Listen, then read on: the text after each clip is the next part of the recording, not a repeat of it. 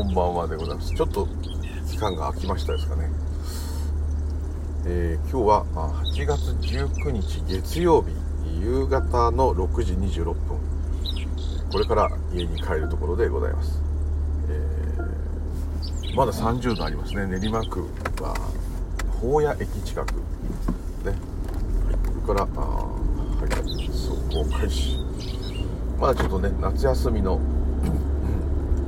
えー、昨日までがみんなお盆休みと一般的に言われる日だったと思うので、えー、渋々出社した方が多かったんじゃないかと思います。でまた朝すごく混んでてですねこれはもしかしたらこれから休む人仕事が始まった人ともダブルで混んだのかなと思うんですがこの帰り道は今どうなんだろうっていう感じですねちょっと鳥の声がでかいですねはいというところで、えー、若干夏バテ気味ですね、まあ、夏疲れちゃうってのあったんですけどこういう完全にこうバテるっていう感じは初めてなのかなっていう。ただまあ本当にバテちゃうともう起き上がることもねかったるいっていう感じなのでそこまではいかないんですけどもなんかねこう馬力が出ないっていうんですかね。いう感じ。まあみんなそうかもしれません、去年の方がはるかに暑かったんですけどもね。そうか去年のがねお休みが多かったんですね個人的にですけど。あの祝日と関係なく。変な風にこう完全に週休2日または3日の日もあったりですね。変な風に休めたんだと思うんですね。でアンドスの、え、大好きな軽井沢とか高原に行ってる日数がかなり多かった、まあ、そういう贅沢な話です。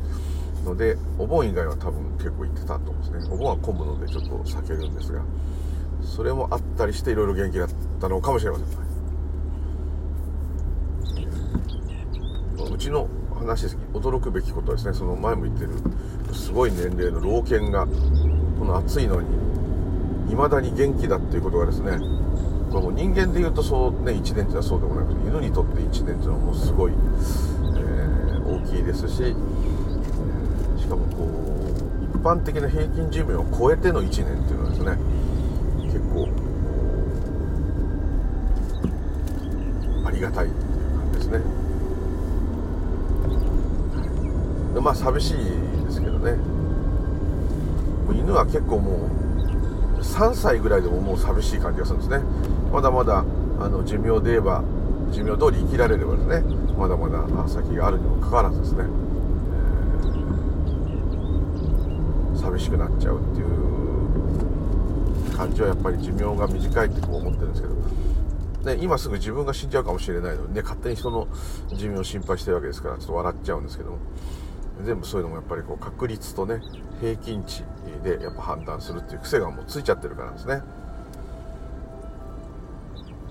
こうあのまた久しぶりにね量子物理学の話ちょっと入れちゃうとあの量子物理学でねいろんなあの実験スリットの実験なんて有名ですけども何度かこれを録音しちゃったんでちょっとまた耳たこになってしまいますがあの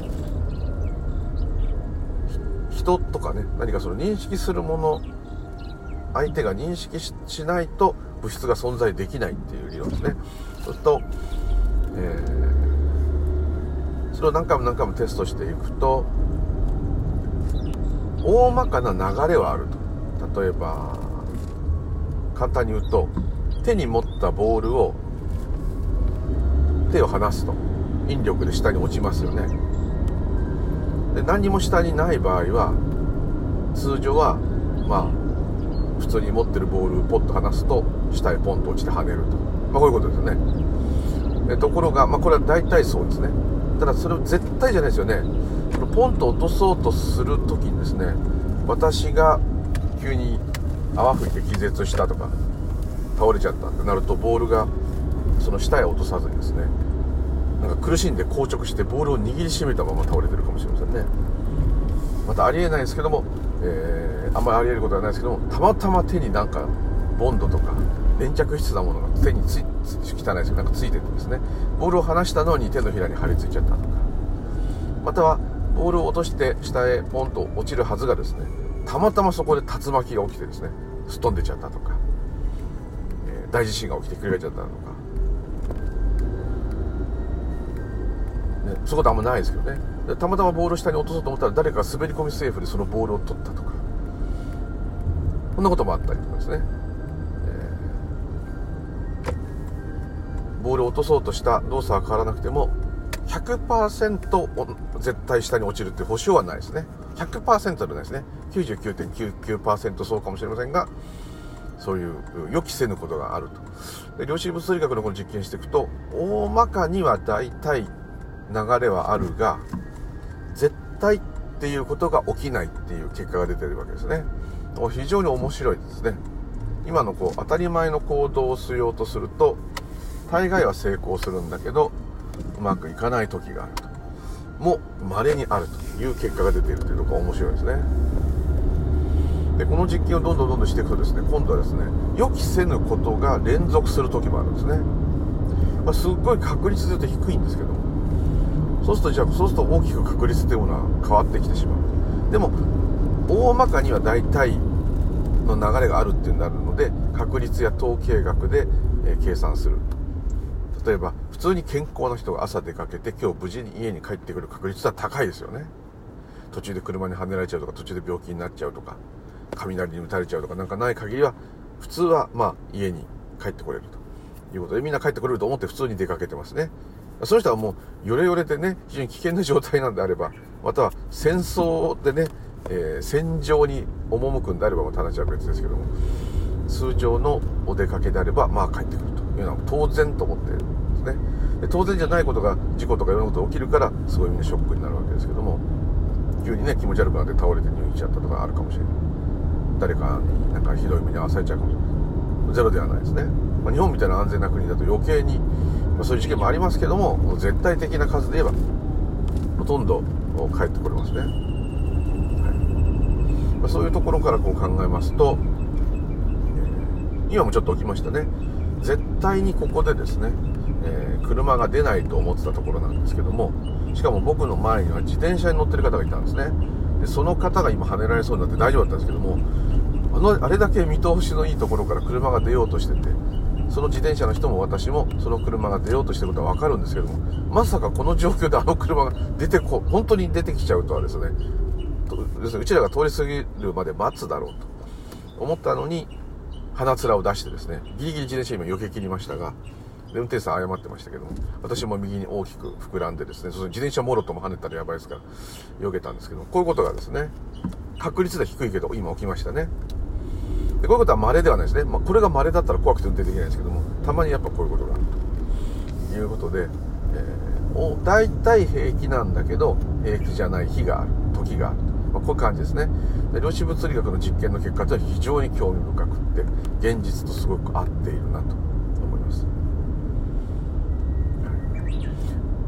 でもやっぱりここにどうしても私は落とし穴があると思って認識があるから物がある。あの、まあ、また同じ話になって耳たこですしあの量子物理学詳しい方はもうその話はやめてくれよって言うと思うんですけどももう一回だけですね言わせていただくとアインシュタインと当時ボーアというね有名なアインシュタインさんと同じ物理学者でしかも量子物理学専門のですねボーアさんという方がいたんですね。でこの2人がすごく討論になってでボーアさんのはその時すごい若かったんですけども新進気鋭の物理学者ですね。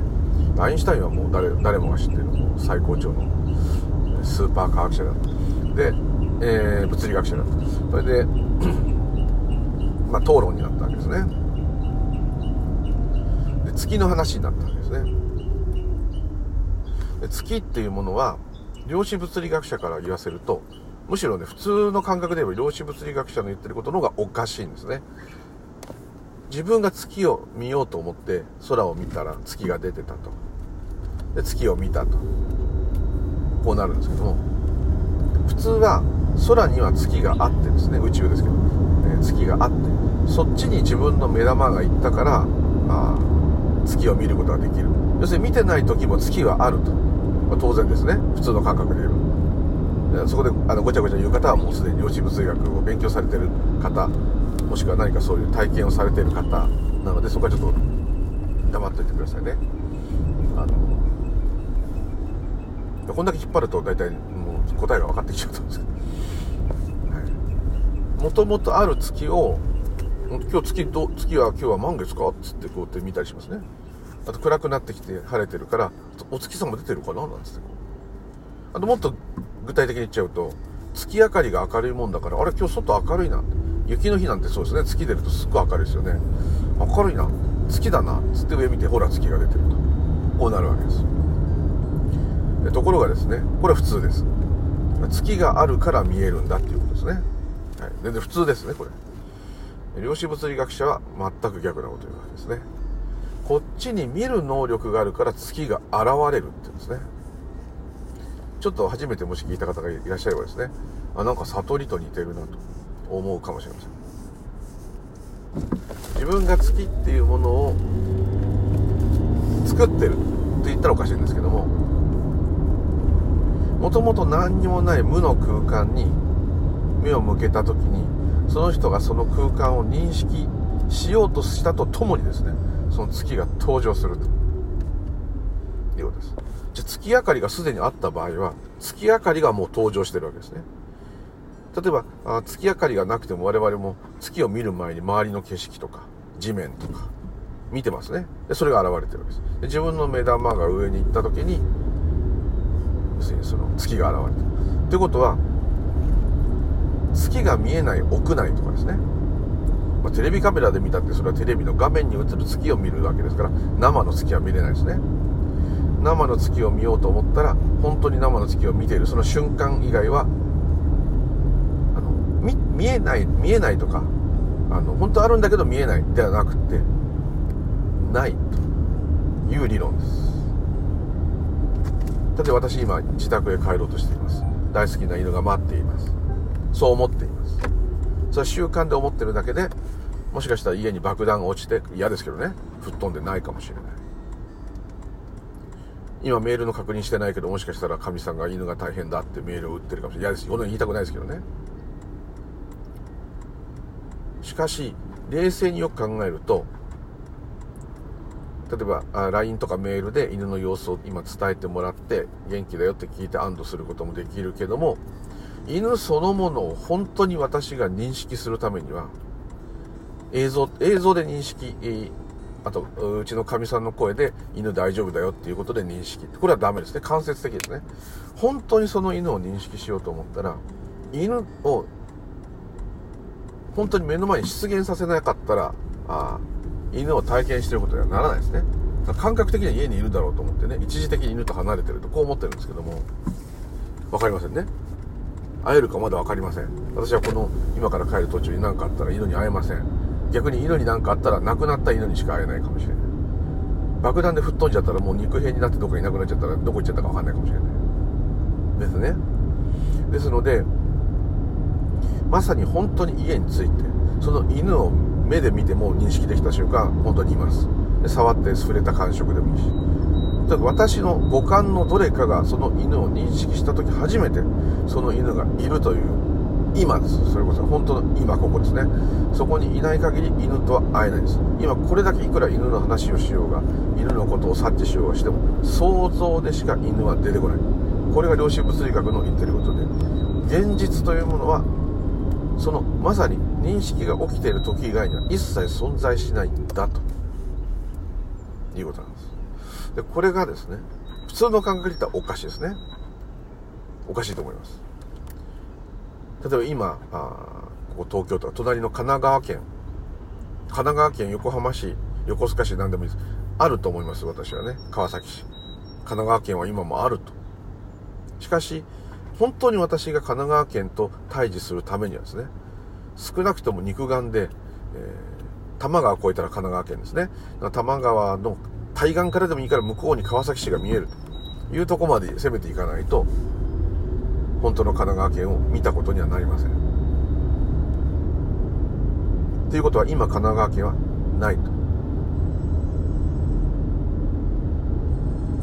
なかなかこれは納得できないと思いますが、え量子物理学物理学者にこれをもし言うとですねじゃあ早く今神奈川県にを認識してくださいよ。神奈川県を出してくださいよ。どこが神奈川県ですか？言ってくださいよって。地図指さそうがナビ指さそうがそれはナビですよ。それは画面ですよ。地図見せたらそれは本ですよ。紙ですよ。早く神奈川県を出してください。ないですね。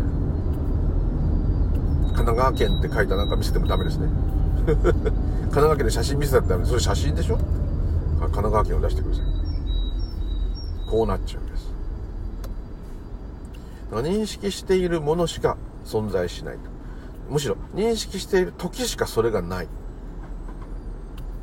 てことは瞬間瞬間しかなくって今ここしかないってことですね。だからある意味だからブッダの言う自分がいない状態と同じことですね。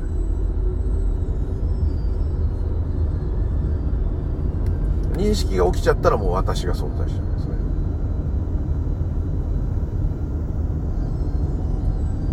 ってことはこの目玉で見たり聞いたりしてる音や景色。これしか確かにないんですよ。頭の中想像とかノートに書いてあるとかスマホで見る写真とか全部置いといてください。本当に生放送っていうかですね。放送じゃダメですよ。生リアル。本当のリアルってのはどうですか？この今ウインカーに触れているこの指の感じウインカー出しました。ブレーキを右足で踏んでいます踏んでいます踏んでいます。ちょビパッサナー瞑想と一緒ですけど踏んでいます踏んでいます。青い信号が出ていますが直進車がいるので右折を待っています待っています。車の音が聞こえます。ライトが見えます。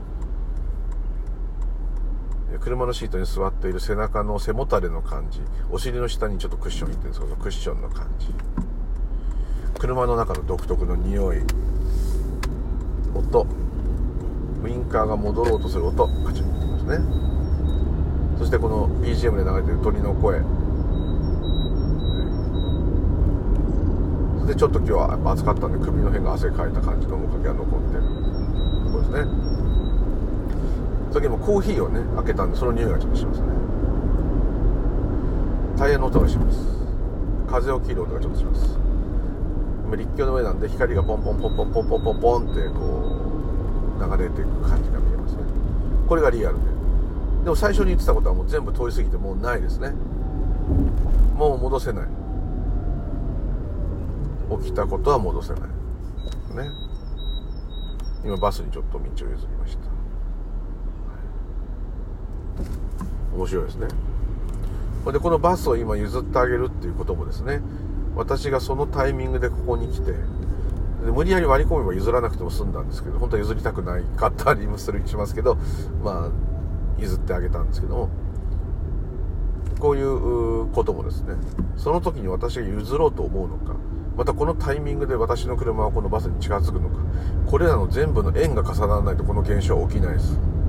でさらに私が人間として生まれてきたとかですねバスの運転手さんもバスの運転手としてこうなった人間に生まれてなったっていうところですね。で人間に生まれてくる前はどうだったというどんどんどんどこうなったらですねとんでもないやっぱりですね宇宙の始まる前から今この現在のリアルまで全ての縁起の集大成がこれです。たわいもない、えー、譲っちゃったバスがゆっくり走ってるその後ろをゆっくりしぶしぶついていくこの状態。これがもう奇跡の状態です。全て奇跡なんですよバスと出会ったことが奇跡なんではないですよ。それも奇跡なんですけども人間としてこうやって運転していることも奇跡ですし生存していることも奇跡ですし音が聞こえることも奇跡ですし横のサルスベリの木が花咲いてるのも奇跡ですしアスファルトが敷いたのも奇跡ですし全部奇跡しかないです。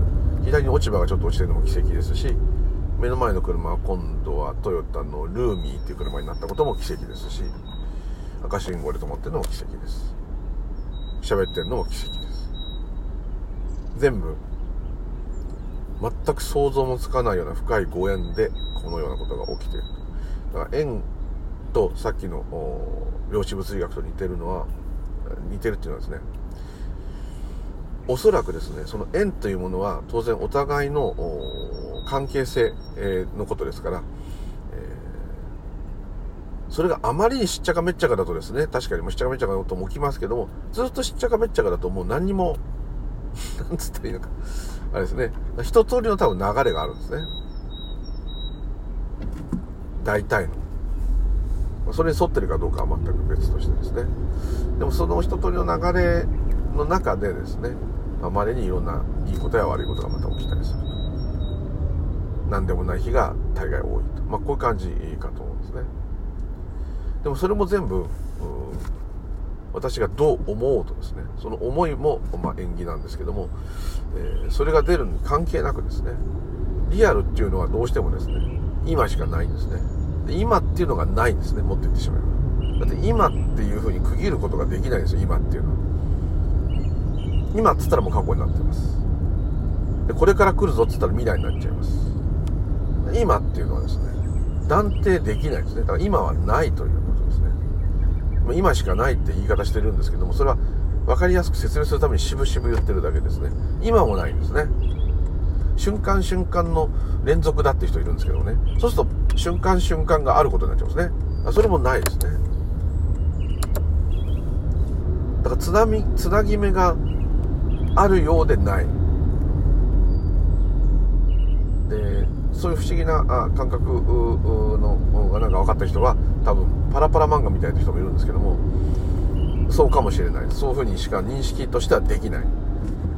なんでかというと認識してるものが次々に変わるからですね。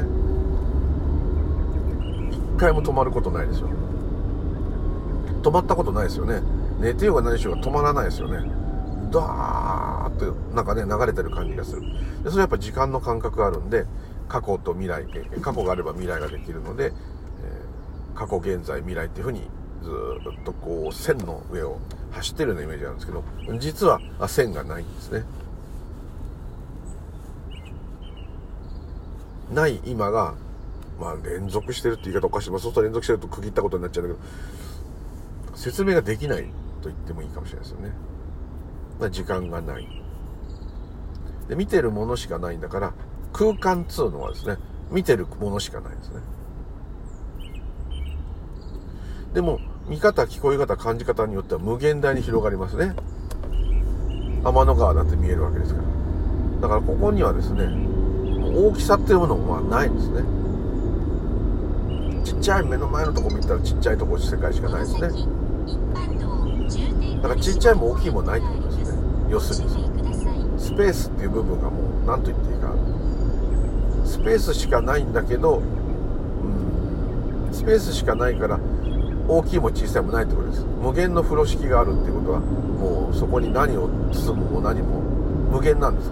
どうしようもない。でまたここで一ついつも気になるのが時間がないっていうと時間がないのかそうかそうかうんとうんと今ってこれか今はこれか今はこれかってこういう一個ずつ一個ずつ分析しようとどうしてもしちゃうのはまあしょうがないんですけどもそれではないってこと。その認識ではわからないっていうのがですね非常にくせ者なんですね。で量子物理学があやふやみたいに感じるのは多分そこのそこを公式化しようとしたり数学的な表現にしようとしたり、えー、法則を当てはめようとするからあのなんかおかしなお話になっちゃうんですね。で面白いのがあのそれが分かったからってですね科学的に分かったからってハッピーになんないってこと。むしろですね量子物理学者の人たちは鬱になったりする人が多かったんですね。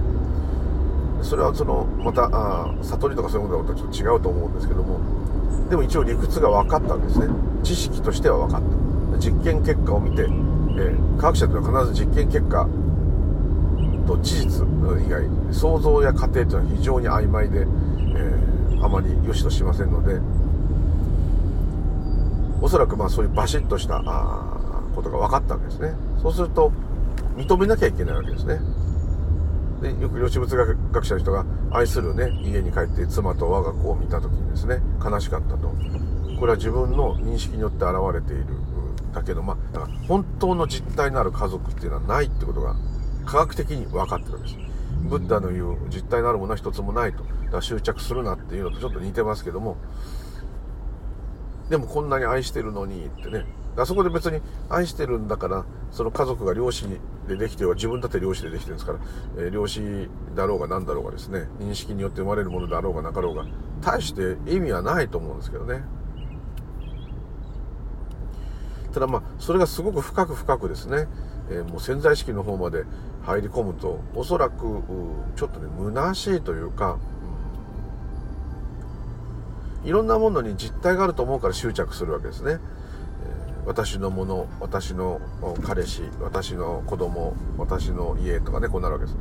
でその私っていうものがどころかその家も何もかも全てが認識によって現れる、まあ、ある意味幻影のようなものであると。いうふうに科学的に多分分かるだけでもですね多分そういう研究してる方からすれば、ショックというかですねあの量子物理学者の人がよく言うのは少しですねこうやっぱり欲望が減ってしまうっていうんです。もう量子物理学を調べてももうしょうがないみたいな感じです。だってその調べてるってこと自体がまた物語だってことはどっかでなんとなく分かっちゃうんだと思うんですところがですねそれをしばらく経つと今度はですねもうそういう認識の世界なんであればなおのこと自由にですね自分の研究なり、えー、人生なりを楽しもうっていうふうにね、えー、変わってくる方も多いわけですね。だから逆に軽々と生きるっていうんですかね。全部現実で全部実態があると思ったらすごく深刻な世の中になっちゃうんだけどその深刻さが薄くなってるもんですからあのいい加減になるというよりは、まあ、あんまりこう余計な心配することなくですね。スムーズに生活することができる。まあそういうイメージ。なんじゃないかなと思うんですね。それはあの量子物理学を長くやってる先生たちがですね結構そういう風になるっていうのは面白いです。ただまあちょっと今おかしいのはですねこの量子物理学を利用してこれを宗教のようにしてですね、えー、科学者のような人たちがですね変な教えを説いてお金を取っている団体があります。でそういうのはもう個人の自由なんで名前は出しませんけどもこの手口で来たかってちょっとねちょっと思いましたけどもまあ。量子要するに全部量子で認識によって生まれる本当の実体のないものしかないんだからあ自由に生きようっていう点はまあいいとしてですね。それをこうセミナーみたいにして学ばして、ってことはその自分は量子そのものなんだから全部自由にコントロールできるような人生を歩めるようになるっていうような感じにちょっとま洗脳してですね。まあ、そのように持っていって、まあ、その授業料がすごく高い。宗教ではないですね。科学を勉強する会みたいな、はい、何々の科学さんとは全く違うんですけどね。そういうのが出てきて、えー、いるようだったのでで当然このさっき言った量子物理学の認識した時にしか存在しないっていうことをすごく強く言っていくわけですね。だ結果、要するに賢く儲けましょうようにどっかつなげるわけですね。で儲けてるのはその先生たちであってですね、来てる方たちがあ大金持ちになったかどうか分かりませんけども、それなったんであればですね、私もぜひ教わりたいんですけどもやっぱりこう、引き寄せの法則とか願望達成とか、思考を現実化させるっていう一つのルート、要するに認識したものしかないんであれば、認識したものが億万長者であれば、億万長者になると。極端に言えばですよ。1何億円ものお金を認識したっていうふうになればですよ。どうせ架空のもんですから。ドーンと。本当にそれが手に入るとか。ちょっとこんな感じに持ってってるんじゃないかなと思うんですけどね。前もちょっと録音しましたけども最大の問題はですねこの量子物理学者の言ってることは非常に不可思議で面白いんですけどもしかもアインシュタインが敗れたっていうぐらいですね。いうまあ、量子物理学というのはもう今は一つのもう仮説ではなくて、えー、ただこれになるとあの神がいないっていう結論にもなるのであんまりねやっぱキリスト教圏ユダヤ教をはじめとしたですね、えー、イスラム教キリスト教系の人たちがやっぱりこれを認めちゃうのは倫理上良くないですね。ですからあんまり言わないんですけどもただ科学としてはもうこれがまあ常識っていうかもう当たり前の理論なんですね。たらすごくこれ難しいです。で、えー、まあ、いいいい点もあるし悪い点もある。その理論を使って何をやるかって言ったらですね一番最初に軍人さんたちが思いつく軍人さんというか政府が思いつくのは武器ですね。認識しなかったことにしちゃえばですねまあ簡単に言いますよ。ある町に大勢の人間がいますと。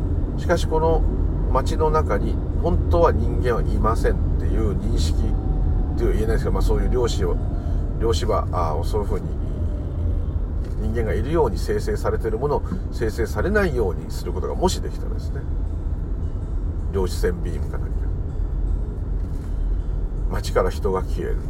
人だけ消えて、えー、街はそのまま残るし放射能もない。ね。これがもしもしできればですよ。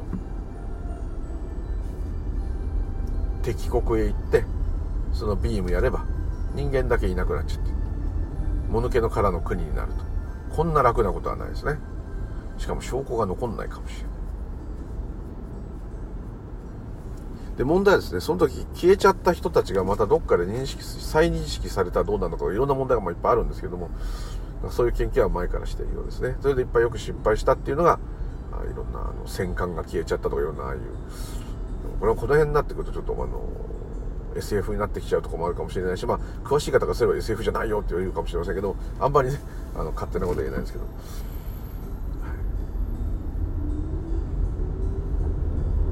あの猫の実験ご存知ですかね？えっとこれがあの量子物理学者対一般物理学者の戦いだったんですけどあの箱の中に猫を入れてですねで餌が入っててでその餌を猫が食べちゃうとなんかスイッチが入って毒が出るんだっけな。爆発する毒が出るのかな。ほんで青酸カリがなんかも出ちゃって猫が死ぬと。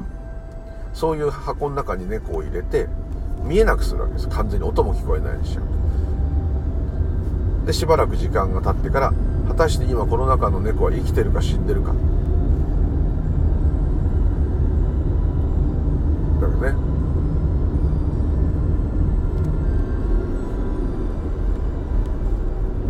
でこれは、えー、絶対にわからない。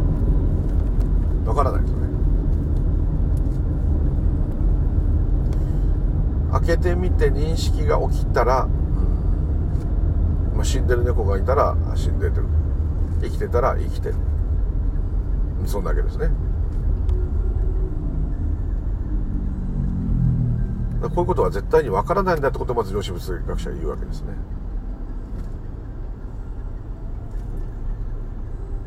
当然いろんな推測できるわけです。その餌を本当にその猫は食べたがるのかとか。その猫がめちゃくちゃ腹が減ってんのかとか。真っ暗闇でも猫はそれを食べちゃうのかとか。猫はそんな箱に入ってるから緊張して餌なんか食べないで暴れんじゃないかとか。暴れたついでに生産カリのボタンが何かそういうのが入っちゃうんじゃないかとか。いろんな説が出て。もし猫が本当に周りから認識されない時その箱の中にいるんであれば猫の生死が分かるはずだってわけです。量子物理学者は開けるまで絶対に分からないです。開けた時初めてその認識起きたことを後で認識するだけです。ちょっとこれ仏教っぽいですけどね。起きたこと後にしか分からないってことですね。予測はできるけども予測は予測でリアリティはその猫をまさに見た時どうなってるか見た時しかないと。そういう実験いろいろやったんですね。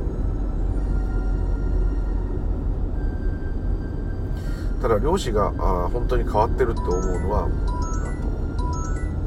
スリットの実験まあ皆さんご存知と思うんですけど漁師をこうビームでですねビヨンって飛ばす機械があってですねすごい大大層な機械だと思うんですけどレーザービームみたいにして漁師をパッパッと撃つわけです。で漁師ってその時はまだ形も何にもないただのそういうエネルギーなんですね。それを、えー、スリット要するに縦に筋が入ったところをと通過させるわけです。光とかそういうものであればそのスリットの部分の形が影になって向こうにそのスリットじゃないないとこう直線的に通り抜けたものが向こうに柄として出ますよね。例えばスマイルのマークのところを通過したら壁にスマイルの顔が出ますよね。そういう風になる。普通物理的にはそういうものだ。ともしくは何かそこを斜めに通過しようが跳ね返ろうが向こうにそこで何か屈折したり何かした結果が向こうに出る。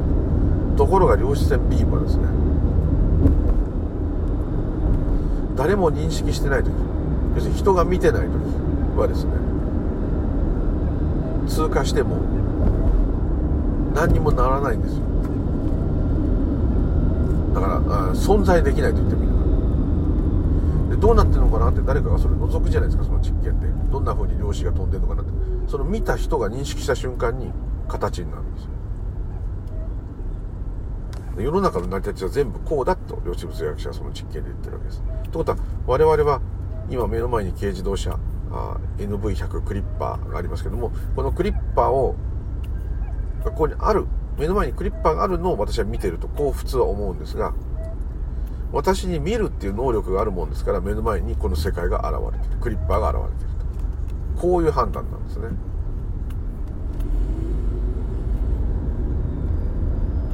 非常に難しいんですけど。でアインシュタインはですね月のお話の時にもですね、えー、月はですね見えてなくてもですね影響があると。例えば、いろんな女の人のああいう月経のこととか血液のバランスとかあと海の波ですね満ち引きね。いろんなものに月はずっと影響を与えてるじゃないかと。でこれは見てなくても月があるっていう証拠だっていうわけです。量子物理学者はいえいえそれは月の影響があるなっていう認識が起きた時に月の影響がある光景が前に現れるんですっていうわけです。これでってっちゃったら量子物理学者はま勝っちゃうわけです。何を言ってもですねだからそのような思いでそういうの見た見るってことが起きたからそういうものがあるんでしょう。でも自分はそれアインシュタインがですね目の前にあるリンゴがこれをオレンジに変えると思ってもオレンジにならないじゃないかって言ったんですね。ただその思いは後付けなんです。リンゴってに似たようなものが現れたからそれをそれを認識によって存在させた瞬間にその人はそれがリンゴであると。後付けで思ってリンゴがあるってこうなるんです。現れてくる部分はもう認識なんで考えの入る余地が全くないわけです。ちょっと難しいですね、えー、だから前の軽自動車クリッパーは、まあ、私がクリッパーっていう車を知ってるからクリッパーだと言っただけですね。知らなかったら白い軽自動車ですとしか言わないですね。自動車を知らなかったら何だか分かりません。っていうことはこれは何何何なのかっていうのは絶対的にこの目の前にいるクリッパーは何なのかっていうのは分かりません。本当の意味では。軽自動車っていうのも考えだしクリッパーは商品名だし、はい、車っていうのも考えですね。白いっていうのも考え。鉄でできてるもダメです。じゃこれは何？わかりません。でその何もわからないものが突然認識というか現れるんですね。で現れるとそれを目玉は別にそれは認識によって表してるだけであって目玉自体はですね今ここにいるので本当は存在しない今にいるので何の影響も受けないんですけどもその信号が脳に入った瞬間に、えー、今までの記憶からこれは NV100 クリッパーという白い軽自動車であると。いうふうにパパパッと一瞬のうちにレッテルというかあのラベリングしますね。名前を付けますね。それによって、もともとあった軽自動車を見てそれに名前思い出して名前を言ったってこういう風になっちゃうんですけども事実としては何が起こるかわからないこの変化し続ける縁起の世界が次々にいろんな景色がただ現れてですね。私の中にしかこのクリッパーいないわけです。他の人からもこのクリッパー見えてるんですけども思い方が全員違いますから。白い軽自動車だっていうのを大体の人で話が合うかもしれないけどもちゃんとこれ見てない人なんてさっき、えー、どこどこ走ってる時に前に白い軽自動車走ってたでしょって言ってもいや覚えてないねってこうなっちゃいますよね。あれ日産のクリッパーってやつなんで OEM なんだけどさこんな車に詳しくないから分かんないよ。こうなっちゃいますね。ってことは永久に分からないですね。人によってその軽自動車の見た感じ記憶の度合い細かいところまでとかもね。あれを買おうかななんて思ってると真剣に見よう見るかもしれない。あ荷物はあんだけ飲んのか後ろのドアこう開くのかうんとかねなるかもしれない。全く軽自動車っていうものの実態は考えの世界では各々の中にしかない。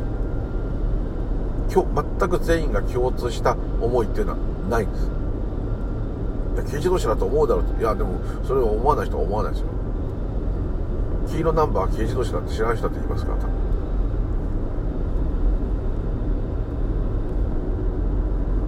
自動車を見たことない人では全く分からない。なんだかも分からない。そういうもんですね。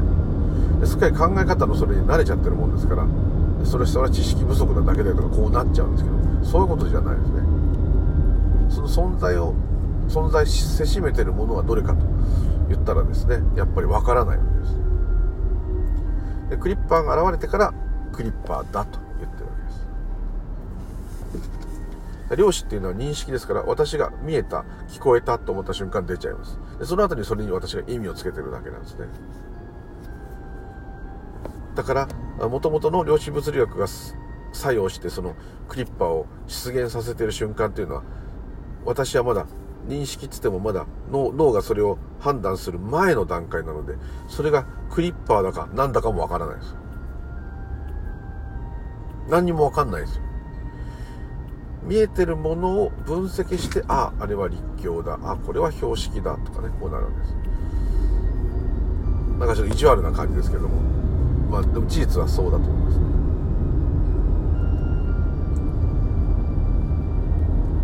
これが一体ですね。何の役に立つのかっていうとさっき言ったように武器で役に立つかもしれない。あとはですねうまくいけばですね例えば体の悪いところがんがんでも何でもその部分だけなかったことにしちゃうっていう認識がもしできればですね本当にできればですよ。だから考えがつく前の段階でそれがもしできればですよ。何もなかったことになるんだからがんがなかったことになりますね。もっと言ってしまえば認識する前にもしをそこをコントロールできるんですよ。でもコントロールできないはずなんですね。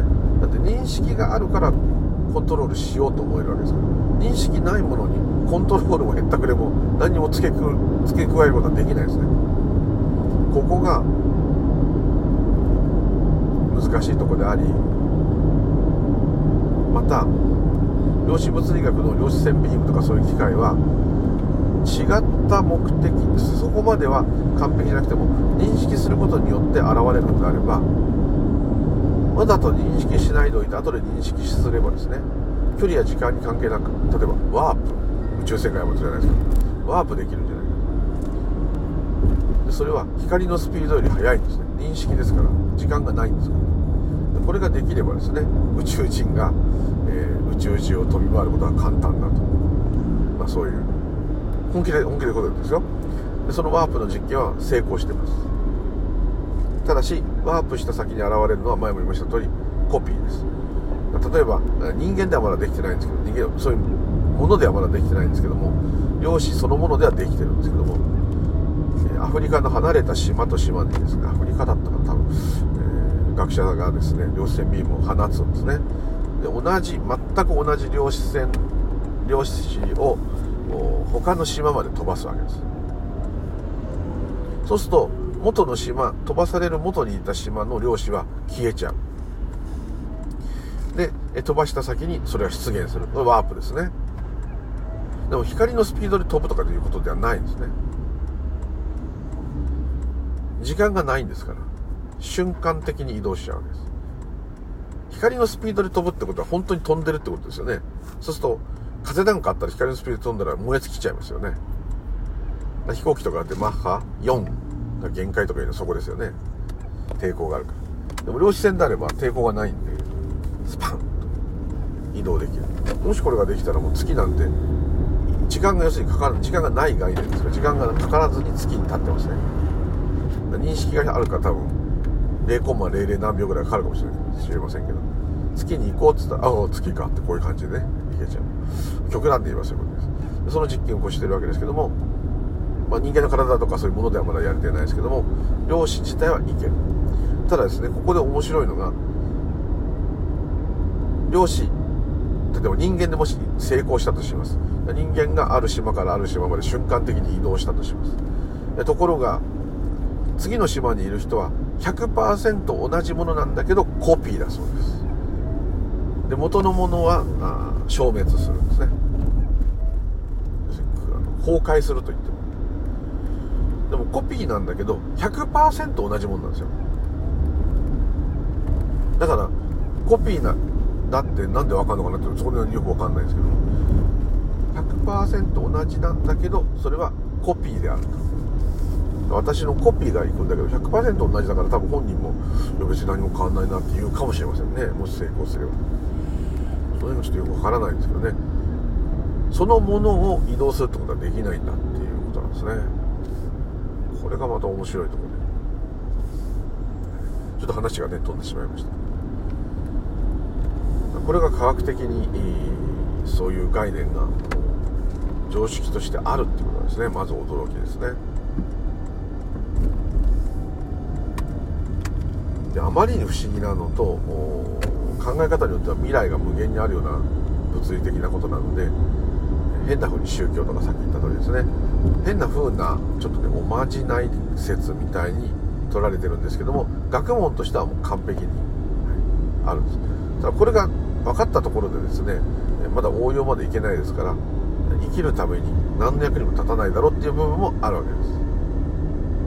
だってこれを聞いてハッピーになりませんね。何かそういうことを悟った人とかはですね何かみんな興奮したり、え何か感激したりいろいろあるかもしれない。人によってはもう喜びの涙で1週間も笑い泣きし続けるぐらい感動する人もいるかもしれません。しかし量子物理学の話を聞いてもハッピーになりません。で量子物理学の話を聞いても慈悲が湧きません。おそらくですねその座禅でも何でもいいし何かのきっかけでもいいですけどそういう体験をした人ですね。少なからずね慈悲が湧くはずなんです不思議なことなんですけど。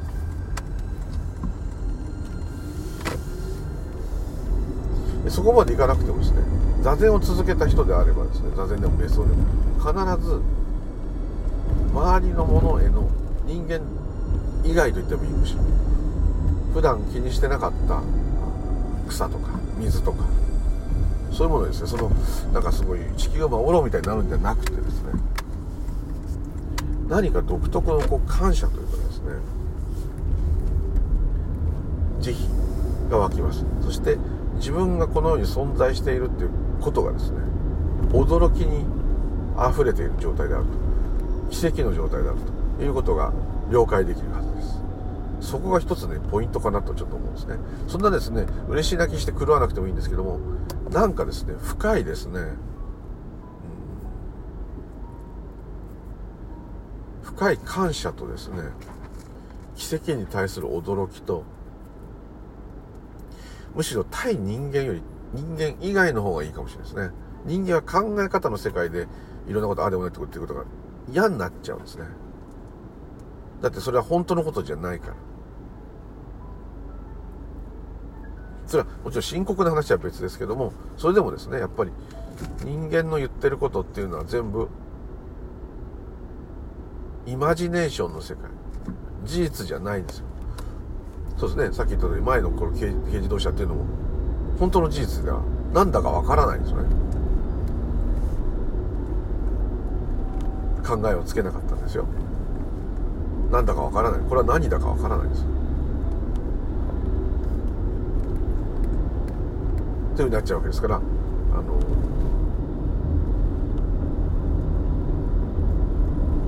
人間じゃないもの考え方に支配されてないもの考え方の世界にいないものは人間以外全部です。そうなるとですねその人たちのその人たちの全てです。もうゴミも全部ですよ。水ももうボウフラーさんも全部。ちょっとボウフラーさんごめんなさいね。神々もです。全部がですね友達だったって言うとおかしいけどもそういうものと一緒にいるんだっていうのが分かるっていうんですかね。同じ瞬間に存在している。だって自分の目に触れるのは、まあ、ゴキブリだったら嫌かもしれませんけどそのゴキブリだったら余計注目しますから。もうその彼と私の世界ですよ本当に。うわっどうしよう、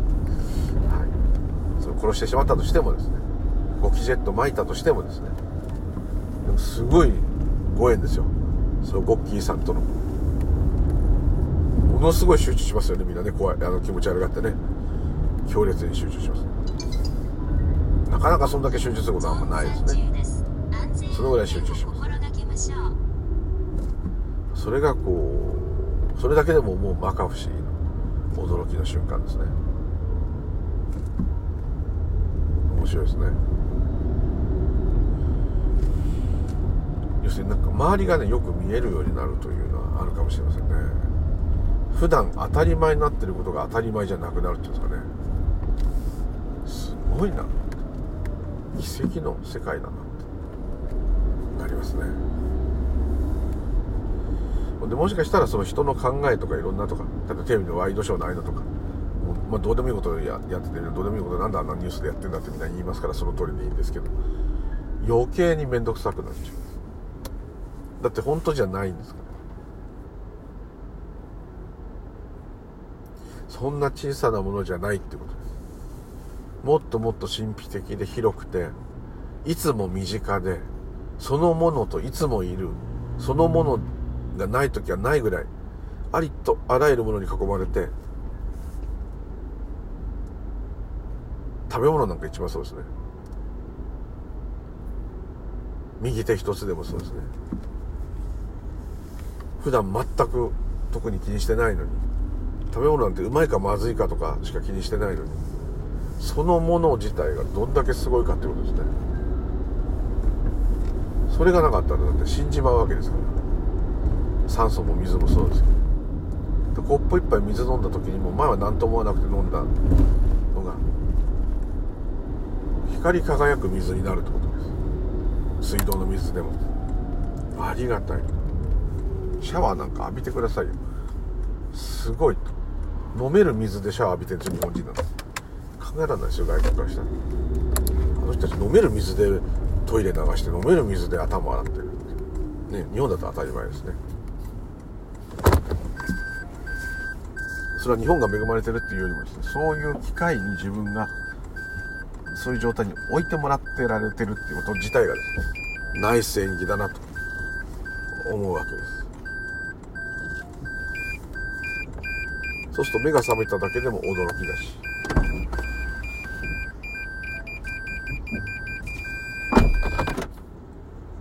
ご飯一口食べては驚くし。歩けるだけでも驚くし。風が吹いて道のなんかゴミとか葉っぱがふわっと浮いただけでもすごいなって。風が吹いてこの葉っぱが浮くのにはどれぐらいの円が重ならないとこうなんないんだろう。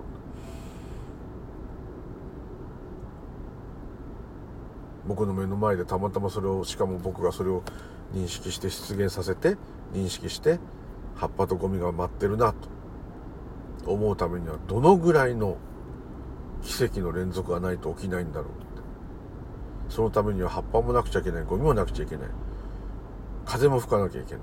それを認識するまず私が誕生してなきゃいけない。それが理解できる人間の頭脳がないといけない。人間に生まれなきゃいけない。人間に生まれるのがいいことって言ったわけじゃないですけどね。とりあえずそのその出来事だけ言えばですよ。ただ風で葉っぱポロンポロンって風でピュンって飛んでる落ち葉見ただけで愕然とするわけです。しかもそれは本当は実体がない。まさにも奇跡の映画の世界。で自分がそれの主役でありそれそのものであるということです。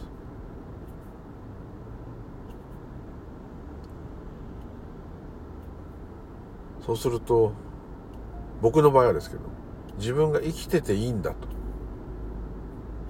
言われた気がしたんです。私のようなこういうもうちょっとダメ人間でもですね存在してるまあ一応意味があるというか意味が意味はないんだけども存在していいんだと。そうじゃなければ私はこうやって喋ったり動いたり見たり聞いたりできないんです。できてるってことはとりあえずまあ言い悪い別にして OK だと。それでまずすっごい肩の荷が下りるわけです。これでいいんですかと。それでそれ以外はもうありえないっていうような答えの感覚があるわけです。もうそれで100点っていうかもうそれしかないんですね。それ以外ない。もっと優秀な私とか。もっとダメな私とかではないと。今のその状態それそのものがもう縁起の塊だから。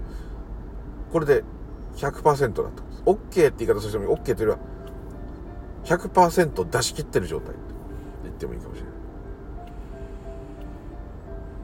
全てがそうってことですね。ただその人の人生がいいか良くないかは別ですけど。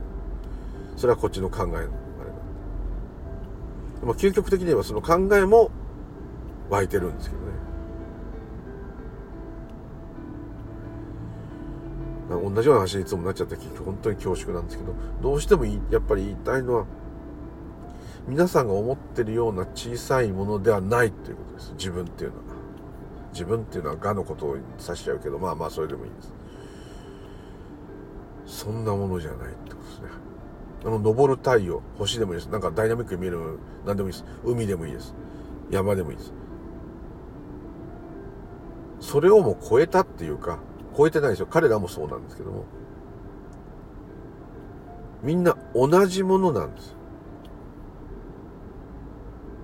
富士山も地面に落ちているちょっとしたゴミの破片も全く同じ価値の同じものなんです。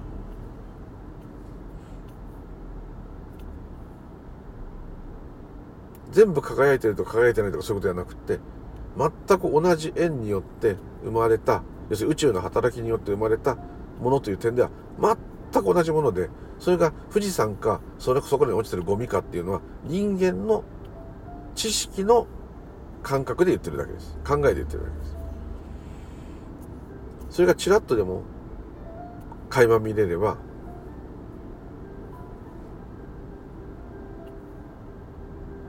まあ生かされてるって言い方になっちゃうのかなやっぱり。言葉で言えば。生かしてる私を生かしている神様はいないんだけども宇宙全体の働きそのものとしてこういう個人のような感覚が湧いて私というものがいるような状態で生きられるっていうことが起きているというところにワクワクドキドキするような深い神秘を感じて感謝する気持ちが少し湧くと、まあ、こういう感じですかね。ここが抜け落ちちゃうとさっきの量子物理学みたいに理屈だけ聞いても全然ハッピーにならないです。そこがすごく大きく違う。前は邪魔だと思ってたちょっとした虫もすぐ意味嫌うのはやめてちょっと見てやる。意外とすごいっすよどれも。ダンゴムシ1個で。めちゃめちゃよくできてます奇跡です。自分と同じなんです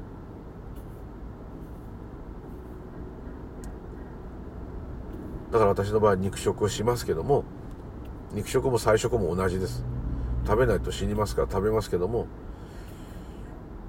ちょっとやっぱり前よりはありがとうございますと。昨日さ、なんとかでさ、とか言いながら食べながら喋るっていうのは、やっぱり失礼。っていう気持ちが湧くようになったんですね。それが本当に失礼かどうかはないんですけども、食べるときは食べないと。